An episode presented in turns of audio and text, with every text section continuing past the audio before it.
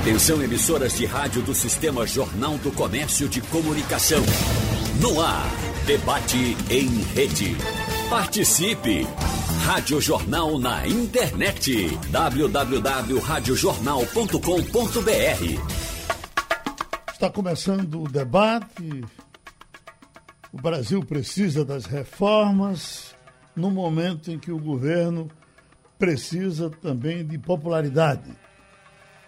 E daqui para frente precisará muito mais, porque vai precisar de votos para tentar reeleger-se como presidente da República novamente, Jair Bolsonaro.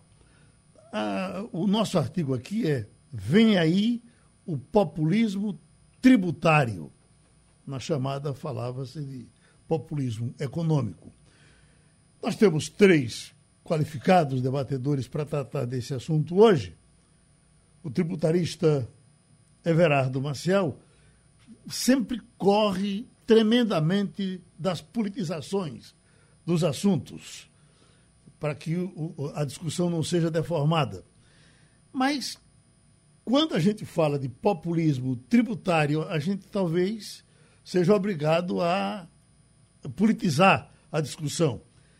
Eu li recentemente um artigo do Dr. Everardo Maciel, não sei se no Estadão ou na Folha de São Paulo, onde ele admitia que isso fosse acontecer. O senhor já admite que tenhamos um populismo tributário, quer dizer, o governo eh, legislando em causa própria em cima das leis? O que eu falei, eu vou falar mais com maior precisão, é, eu falei de uma motivação eleitoral. Uhum. O projeto tem uma clara motivação eleitoral.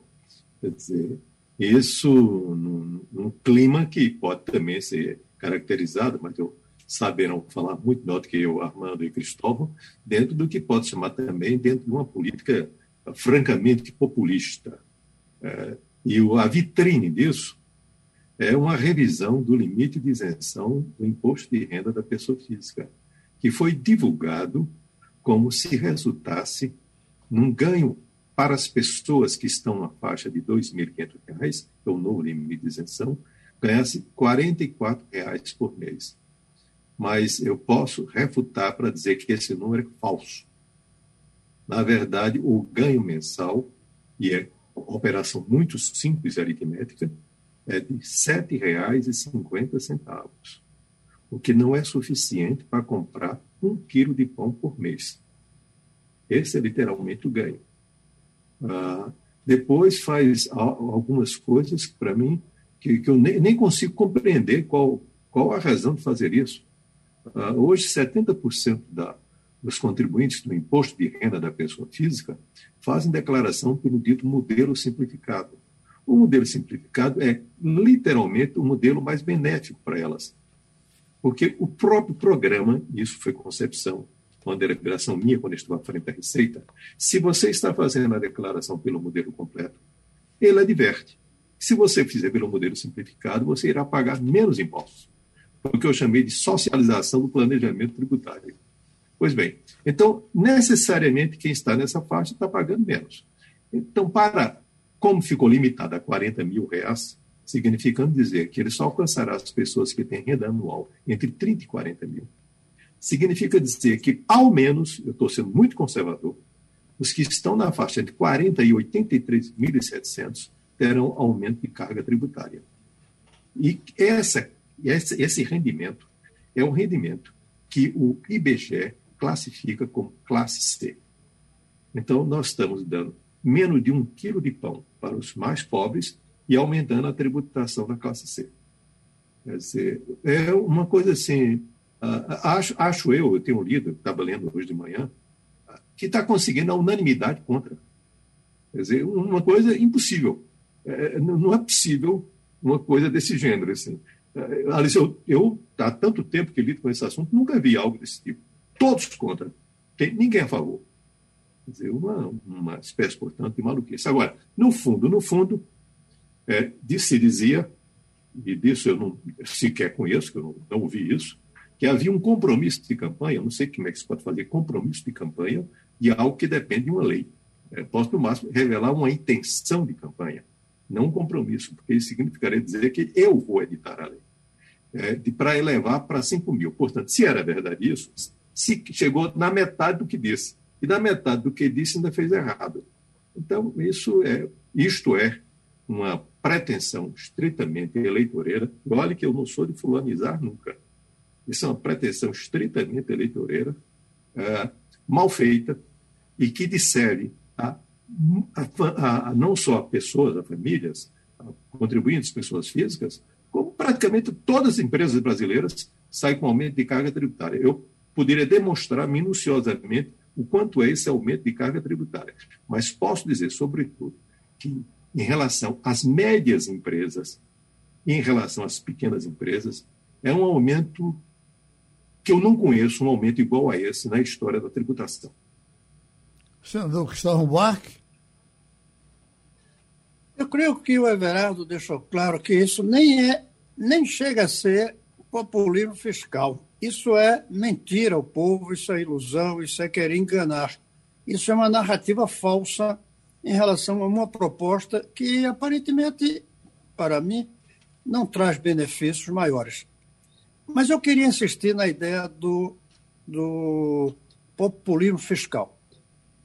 O Brasil tem como uma das maiores causas da sua tragédia a escravidão. A segunda, ou terceira, ou quarta, mas uma das mais importantes causas da nossa crise foi a irresponsabilidade fiscal ao longo da nossa história. Essa irresponsabilidade fiscal é a ferramenta do populismo no chamado fiscal. Isso que leva a projetos megalomaníacos, com forma de inflação, os juros altos, para endividamento, e que engana o povo. Dica, o processo eleitoral, porque é uma forma de mentir ao emitir dinheiro, ao pegar empréstimo, ao colocar mais dinheiro sem substância, verdadeiros cheques sem fundos, e aí permite que a política seja feita de uma maneira equivocada. É por isso que eu insisto, embora talvez tenha perdido a eleição recente aqui, por muitas coisas, mas em parte por isso, eu insisto que a PEC do teto do presidente Temer foi uma, uma, uma das medidas mais saudáveis. Agora, ela tem um equívoco na política com aqueles que não colocam o piso, devia ter o teto de gastos e o piso social. E como financiar o que o piso social precisa? Tirando dos ricos, de maneira que não abale a economia. Senão a gente vai precisar de um autoritarismo para levar adiante. E no Brasil tem uma certa margem para reduzir subsídios fiscais, para reduzir ou acabar com mordomias, privilégios, desperdícios, gastos pela ineficiência da máquina. É possível ter sim um teto de gastos e um piso social. Agora, se não fosse esse teto de gastos, o chamado populismo fiscal já estava a pleno vapor e o povo pagando com a inflação e as eleições viciadas pelos discursos populistas. Então, eu acho bom trazer esse debate do populismo fiscal e também ouvir as críticas técnicas, matemáticas, que o Everardo traz para explicar que o que o governo hoje está propondo é diferente do que ele está dizendo. Ministro... Ele, o governo, não ele, Everardo. Uhum. Ministro Armando Monteiro. Geraldo, é, bom dia. Quero dizer da minha satisfação de estar aqui em muito boa companhia de Cristóvão e Everardo. Uhum. Eu, eu, quero dizer que Everardo disse muito bem: esse, o governo conseguiu uma façanha, que é uma rara unanimidade é contra a proposta. A proposta é uma proposta mal formulada, ao que parece. É uma proposta complexa. Você veja que esse PL tem 68 artigos, 12 capítulos, então, é uma proposta complexa, extensa, impactante, mal conduzida, muito mal conduzida, porque uma coisa dessa complexidade, no momento em que o Brasil está querendo retomar a economia, você consegue a proeza de assustar os investidores. Veja, há hoje um clima de, de, de grande apreensão, no momento de retomada, de uma retomada que não sabemos sequer se é sustentável. E ela tem claramente um viés arrecadatório, exatamente para financiar aí umas, umas propostas populistas. O que é que o governo está pretendendo? Ele pretende ampliar alguns programas sociais, é, fazer, como é, foi lembrado, uma, uma elevação do limite de isenção, que praticamente não produz nenhum efeito, tá certo?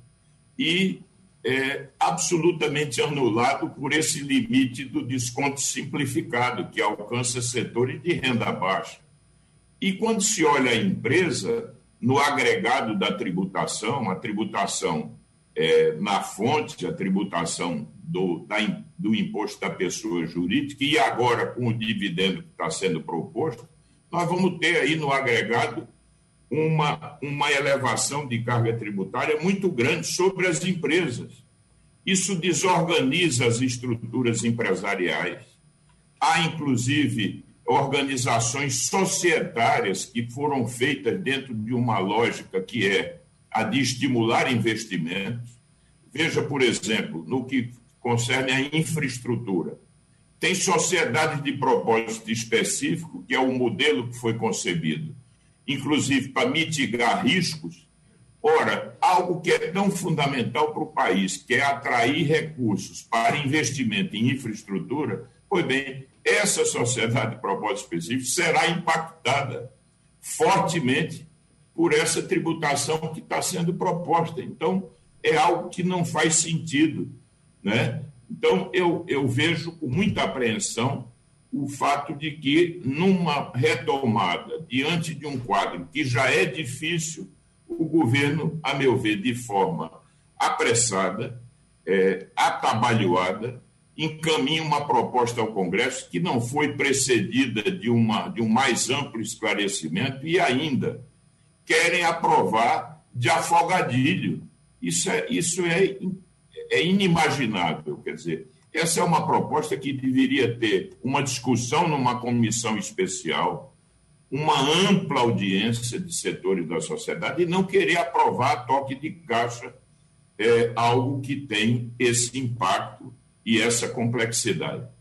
Doutor Everardo, esse negócio não está já inviabilizado, não? Porque uh, ontem saiu uma informação de que 200 parlamentares que chama de uma frente que estaria apoiando o projeto logo no começo, desistiram. Quer dizer, o grupo inteiro desistiu. De ontem para hoje saiu uma relação de a, associações, eh, entidades ligadas a, ao, ao mundo empresarial, onde quase todas, todas tomam posição contra essa, essa reforma, contra essa aprovação. Então, a essa altura, insistir com isso Vale a pena? Não tem um Congresso que vai derrubar isso? Bom, Geraldo, eu, eu de fato não posso avaliar o que o Congresso vai fazer. Mas, de fato, presidentes de nove agremiações partidárias subscreveram um documento dizendo que não iriam aceitar nenhum tipo de aumento de carga tributária. O que significa dizer rejeitar completamente esse projeto. Ou, para usar uma expressão que o meu amigo Ives Ganda usa em relação a outro assunto, esse projeto tinha que ser incinerado. E, em caso de reincidência, incinerado o autor. Bom, foi feito esse toque de bom humor nessa, nessa, nessa frase para dizer o seguinte: agora, ao mesmo tempo, não sei se vai acontecer isso, 120 entidades subscreveram isso. É, tem mais. Nem todos os partidos assinaram ainda e vão assinar, se eu posso afirmar. É, e mais que isso, as, muitas entidades não tiveram tempo de assinar, vão assinar também. Esse é para um outro momento. Então, tem, ou seja, como disse, eu disse o Armando reafirmou, é, é, conseguiu unificar a sociedade inteira contra uma, uma coisa assim. Uh, não me lembro quem teve essa, essa grande capacidade política de fazer isso. Porém, eu vou fugir um pouco da minha, das minhas regras de fala para fazer uma menção a um vídeo que eu vi do ministro da Economia. Está circulando na internet. Ele falava três coisas. Ele dizia: Olha, este projeto foi enviado como um balão de ensaio. Porém, nós não conversamos com os tributaristas para não fornecer informação privilegiada. Terceiro, porém, se estiver errado, é melhor não fazer nada. Meus comentários sobre o assunto. Não se pode, projeto de lei não é balão de ensaio. Isso é de respeito ao processo legislativo. É, informação privilegiada, conversando com tributarista, é não saber o que quer dizer informação privilegiada. Isso é completamente sem sentido. Quanto ao terceiro, é a parte que eu acho, que eu acho adequada. Quando ele diz, se estiver errado, é melhor não fazer nada. Mas a minha dúvida é se ele sabe discernir entre o que é certo e o que é errado. E, portanto, que inviabiliza. Quer dizer, então, são uma série de conversas sem nexo, desconectadas, frases ditas soltas, que não levam a nada. Eu não, não sei o que quer dizer aquilo. Quer dizer, a hora que eu lido com isso com muito tempo e não consigo entender. Eu falei da pessoa física, mas na pessoa jurídica, vamos pegar 850 mil contribuintes que estão no regime do lucro presumido. Ah, Para que tenha uma ideia, eu vou tentar traduzir em algum número, era, era como se eu levasse a base de cálculo da chamada presunção, que é de 32%, para até 85%. É, esse é o tamanho. Quem é que eu estou falando? Que, que pessoas são essas? É o comerciante médio, é o advogado, é o contador, é o engenheiro, é o médico, e anuncia mais adiante. Isso está para dizer que está simplificando. Simplificando. No regime do lucro presumido, não há, nem, nunca houve nenhum litígio. E quer, no fundo, acabar com o regime do, do, do, do lucro presumido. E disseram o seguinte: ainda não chegamos com as, com as medidas relacionadas, acredite se quiser, contra o simples e contra o microempreendedor individual. Isso é para um outro momento. Quer dizer, está anunciando que a maldade não terminou ainda. Quer dizer, ainda tem coisas para frente. Pegamos o caso, por exemplo, vou citar um caso, eu sei que é um pouco técnico, mas eu vou pedir licença para fazer. Existe no Brasil um estudo chamado Juro Remuneratório do Capital Próprio, que é uma ideia que vem desde os anos 60, uma grande discussão. Em que consiste isso? Dizer o seguinte, que se dá uma remuneração sob forma de juros no capital investido, tanto quanto se dá no capital emprestado. O que é que se pretende? Estabelecer algum tipo de equalização entre o tratamento tributário do empréstimo e do investimento de risco. Bom, uh, uh, o que, que se pretende? Acabar com isso. Eu, digo, eu não entendi porque quer acabar com isso. Agora, o que é mais grave? Não, a explicação é que só existe isso no Brasil. Que não é argumento de nada, só existe isso no Brasil, se for correto, está certo. Tem que fazer as coisas como os outros fizeram errado. Agora, o que é grave? No dia 18 de maio de 2021, a União Europeia decidiu é, recomendar a todos os países da Europa que adotem isso. Então, agora, nós estamos falando, não há dois, nos passaram dois meses, a União Europeia, quer dizer, as pessoas não estão lendo, sequer sabem o que está acontecendo e tem uma dificuldade imensa de raciocinar com o próprio cérebro. Tem que pedir emprestado o que os outros fazem.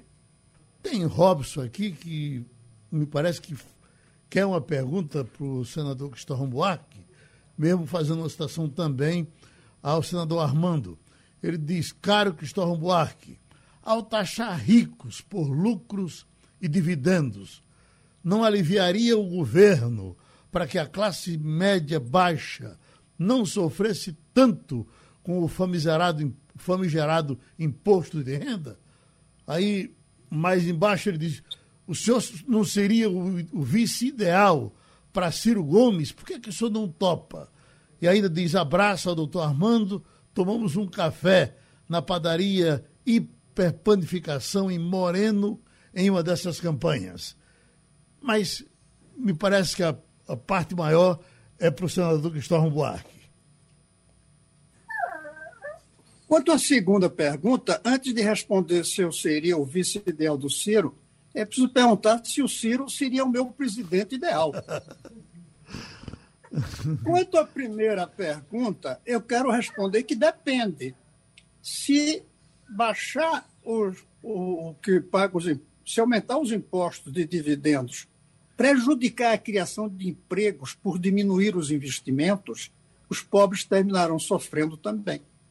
Segundo, mesmo que isso não aconteça, depende de para onde vai o dinheiro dos impostos que os ricos pagam. Porque uma coisa que eu quero falar, aproveitando esse debate, é que nós precisamos trazer para o debate fiscal, e aí eu chamo o Everardo até para ver o que, é que ele acha, nós temos que trazer para o debate da política fiscal não só quanto se cobra de imposto, a quem se cobra de imposto, mas para onde vão os impostos? Vão para subsídios? Financiar educação de base ou educação superior? Financiar o quê?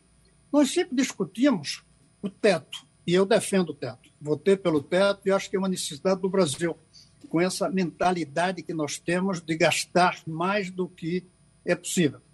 Mas nós não discutimos o piso. Para onde vai o dinheiro que é pago? Essa pergunta traz essa ideia de para onde vai o dinheiro.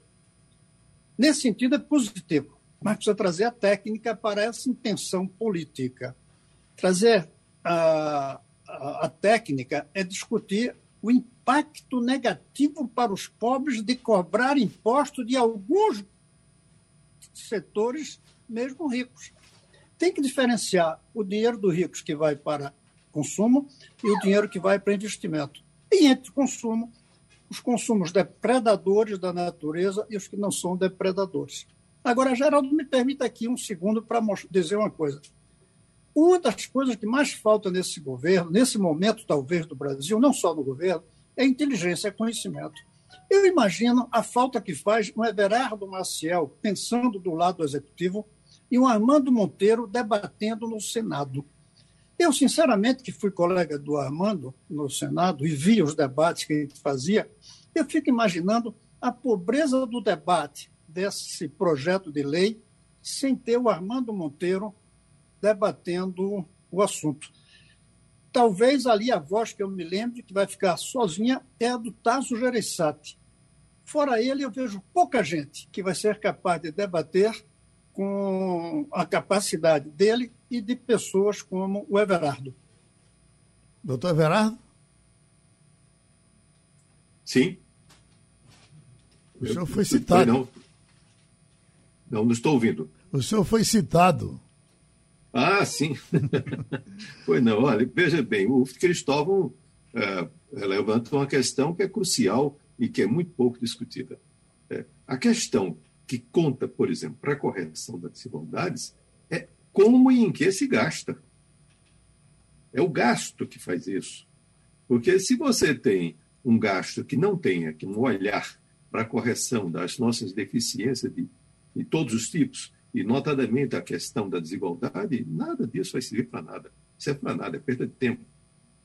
E quanto, Cristóvão fala sobre a questão do teto de gastos, é, eu temo, Cristóvão, eu compreendo é que tem que ter teto para gastos, mas não necessariamente teto de gastos. Me explico.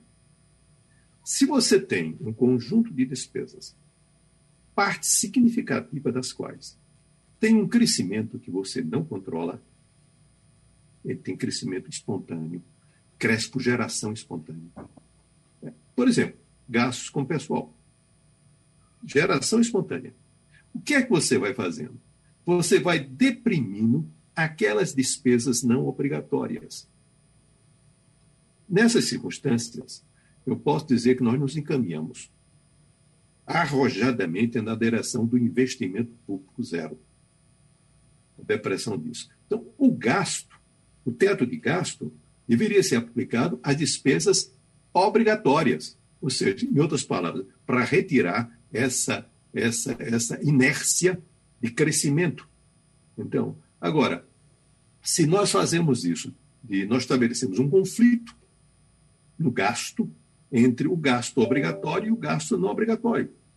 E então, nessas circunstâncias, o que, o que é que está acontecendo? O que eu até escrevi sobre isso. Que vai acontecer é que vai desaparecer o investimento público. E é justamente o que está acontecendo. Então, assim, então eu faço, é, concordando integralmente com o que você disse sobre a, um, um gasto orientado em relação a uma política social, concordando integralmente com, com isso, mas dizendo que eu acho eu faço uma pequena uma pequena ressalva é teto de gastos, mas para os gastos obrigatórios.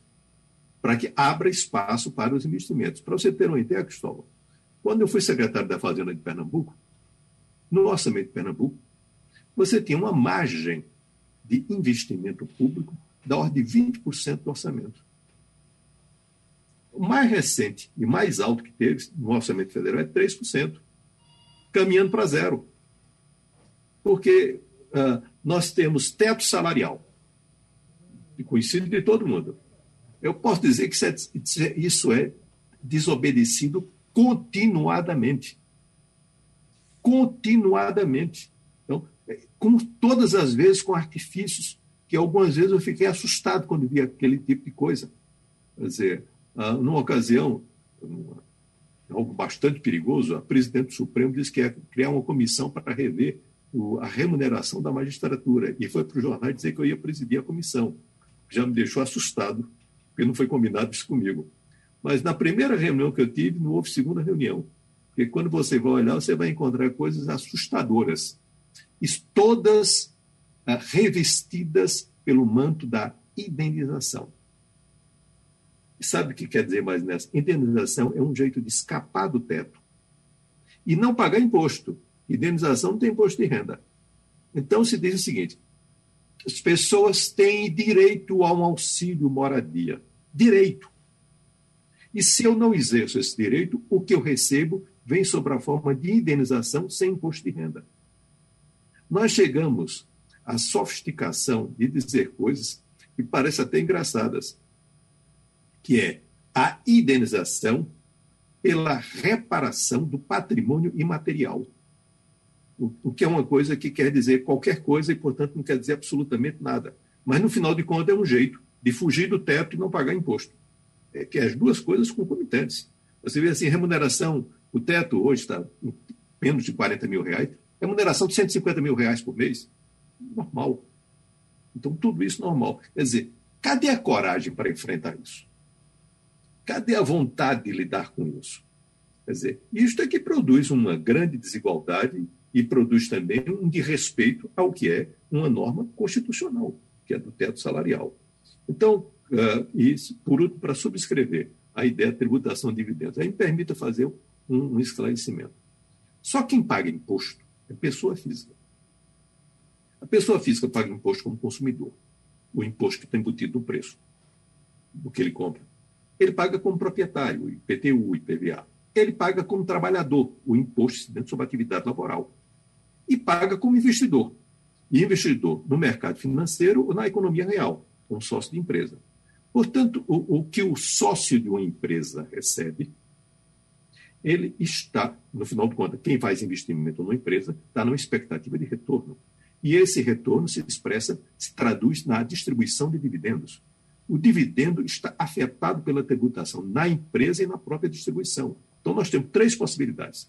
Tributa só na empresa, tributa só na distribuição ou tributa na empresa e distribuição. O que eu tenho que verificar assim, qual a melhor técnica? E essa é uma questão técnica não é outra coisa. Porque, no final de contas, a soma é constante. Tanto é verdade isso, que quando se propôs uma tributação de 20% de dividendos, ah, se, no limite, uma redução de 5 pontos percentuais na, na, na alíquota da pessoa jurídica. É, é clássica o conhecimento, isso é uma informação, isso é um elemento fático, um elemento empírico. Há uma relação de 1 para 4 entre dividendo e, e tributação do dividendo e tributação da empresa. Deu exatamente 4. 20 dividido por 5, 4. Agora, vamos pegar isso no lucro presumido. Se eu fosse fazer com todos os defeitos que tem isto, a redução que ocorre no lucro presumido, sem explicar em detalhes, dá de 1,6%. 1,6% multiplicado por 4 dá 6,4%. Mas não se coloca 6,4%, colocam 20%. Perceberam o tamanho da garfada? De 6,4 para 20. Então, esse, esse é o tipo de, de coisa. Eu não tenho a menor dúvida de dizer que a tributação de dividendos é uma tributação ruim. Por que ruim? Outra é tributação na fonte. É muito mais eficaz.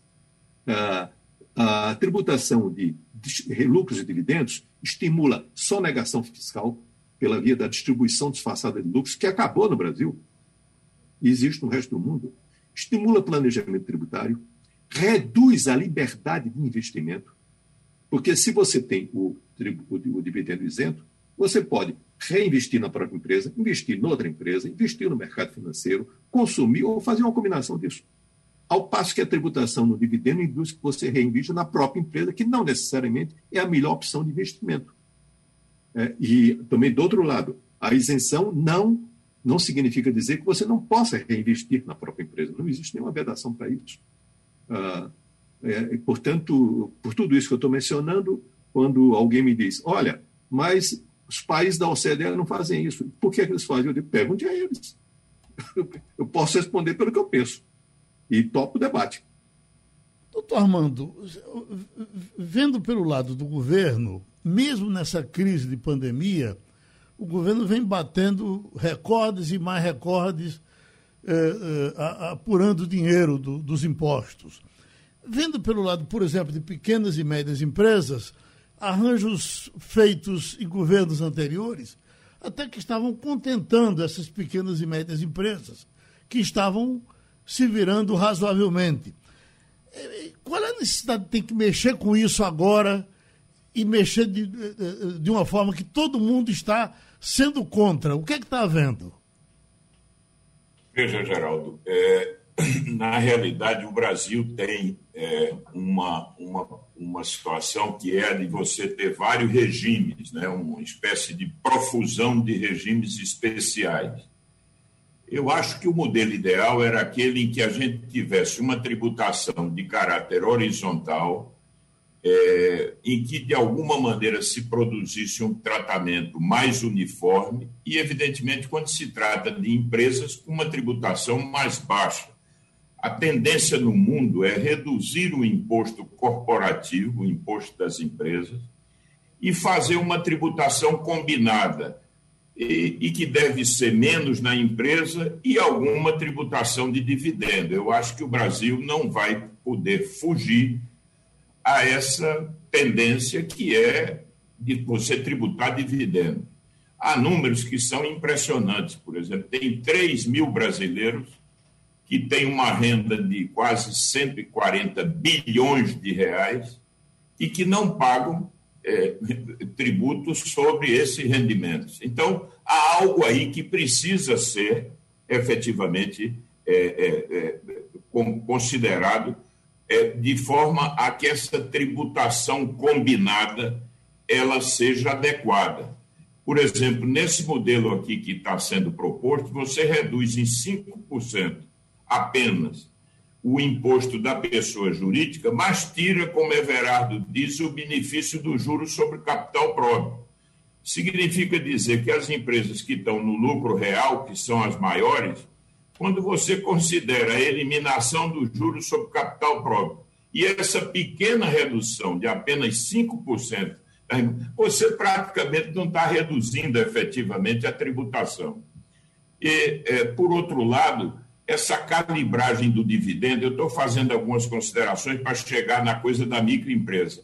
Essa calibragem do dividendo, ainda que o Brasil passe a adotar a tributação do dividendo, é, tem que ser, tem que, tem que haver um cuidado na calibragem para que essa tributação combinada não fique fora de parâmetros. E, ao mesmo tempo, Geraldo, você não tem um desestímulo para investir nas empresas.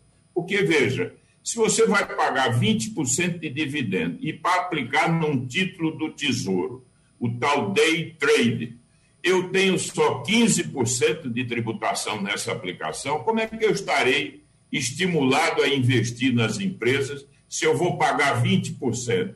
Então, é preciso que isso tudo seja feito com cuidado na calibragem, etc. Com relação às micro e pequenas empresas, Everardo me corrija, eu acho que o impacto aí de quem está no regime simples, simplificado de tributação, não há aparentemente o maior impacto.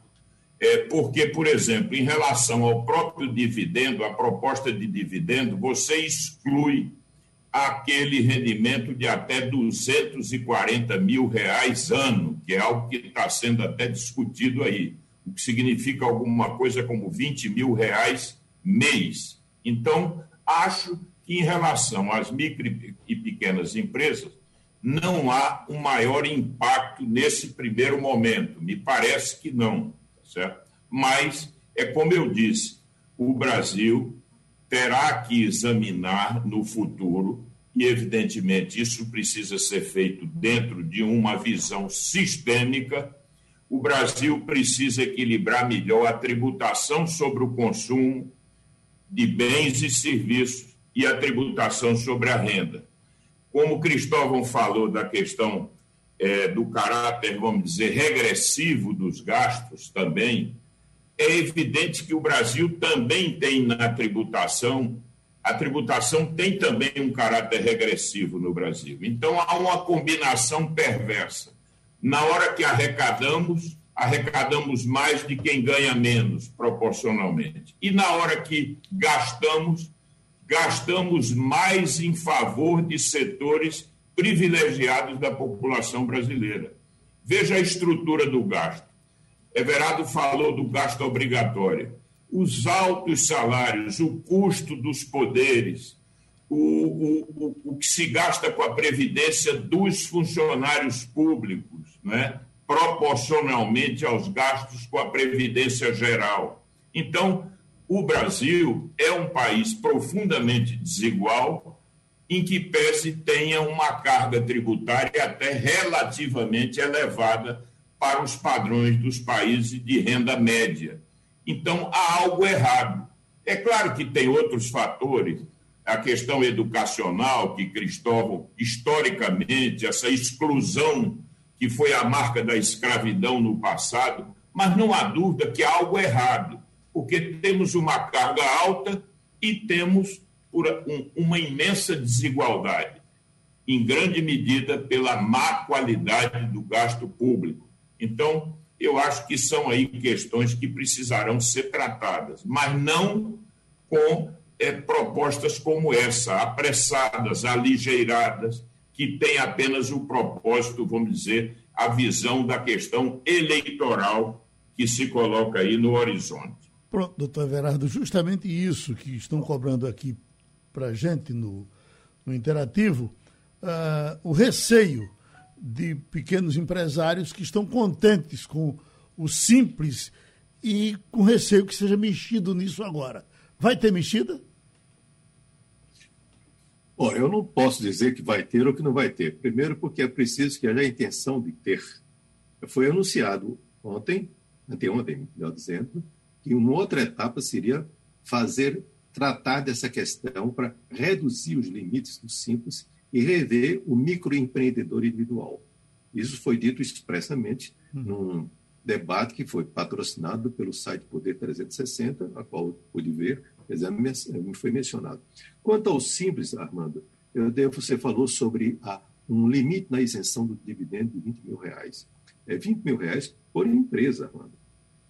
Não é por sócio, não.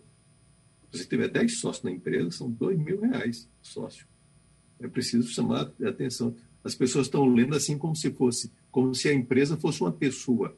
Não. Uh, um número muito grande de empresas tem mais de um sócio, quer dizer, então isso teria que ser repartido. Há também que fazer uma. Portanto, há, há a possibilidade, eu respondo concretamente, de que essas empresas sejam. Existe a intenção, pretensão de tributá-las. Agora, mas é preciso que, além das pequenas e microempresas, nós falemos das médias empresas. Nós estamos falando de 850 mil empresas. Essas 850 mil empresas estão sendo ah, dizimadas. Dizimadas.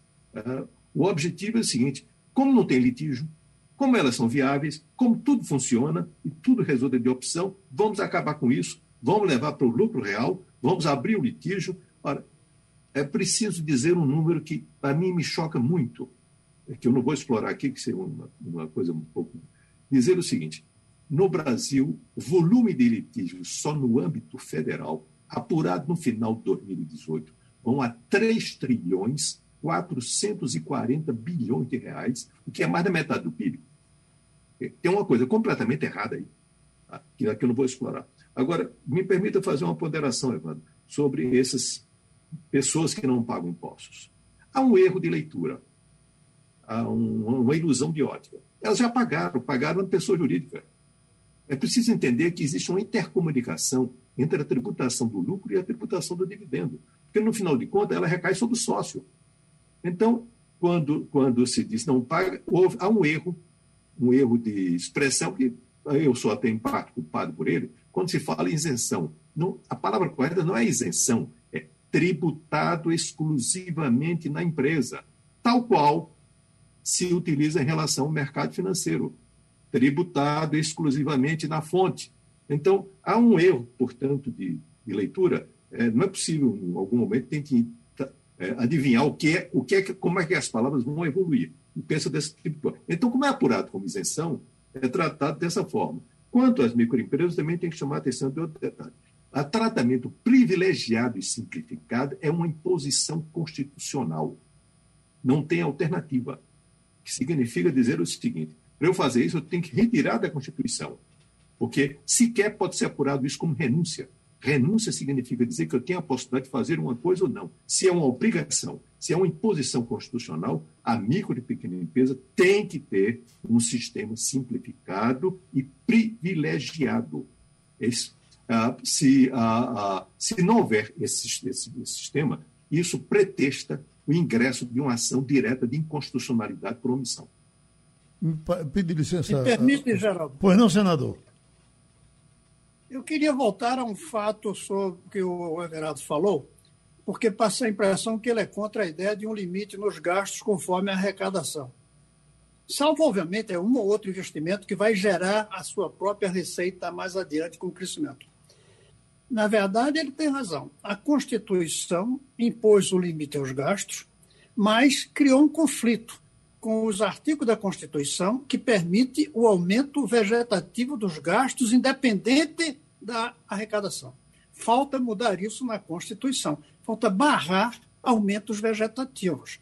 E aí, para concluir, eu digo, quando eu falo do piso, é, é, do piso além do teto, tem que ter um piso para os gastos sociais do presente, ninguém na pobreza, claro, uma estratégia. E segundo, o piso dos investimentos necessários ao futuro. Agora, entre esse piso e o teto, aí tem que ser tudo de acordo com a, disponibilidade de recursos e a força da disputa política na hora de decidir quem paga e quem se beneficia. Então, eu creio que o Everardo não é contra o teto. Ele apenas acha que existe uma contradição constitucional entre o teto e gastos vegetativos definidos pela Constituição. Esse é um ótimo debate, Geraldo. Hum. Perfeitamente, pessoal. Eu, exatamente foi o que eu quis dizer, é que foi essa discrepância. Quer dizer, houve um. Por isso que eu falei que era uma nuance, era um detalhe, para dizer que precisava calibrar isso, porque senão mata o investimento público. Isso serve ao país. Vamos fechar Geraldo, o nosso queria, debate com o doutor Armando Monteiro. Que, inclusive, doutor, um doutor Armando, inclusive, anotou sobre, alguma coisa é, dita pouco. Pelo... Sempre, pois não eu fiz referência sempre à tributação combinada, o que se tributa na empresa e o que se tributa no dividendo. Então, eu tenho perfeitamente a compreensão que você tem que olhar a tributação combinada. Agora, agradecer a todos vocês que fizeram o nosso programa de hoje. Armando Monteiro Neto, Everardo Maciel, Cristóvão Arque. Falamos de tributação, de impostos, crescimento, todas essas coisas e agradecemos a você que ouviu. Sugestão ou comentário sobre o programa que você acaba de ouvir, envie para o e-mail ouvinte@radiojornal.com.br ou para o endereço Rua do Lima 250, Santo Amaro, Recife, Pernambuco.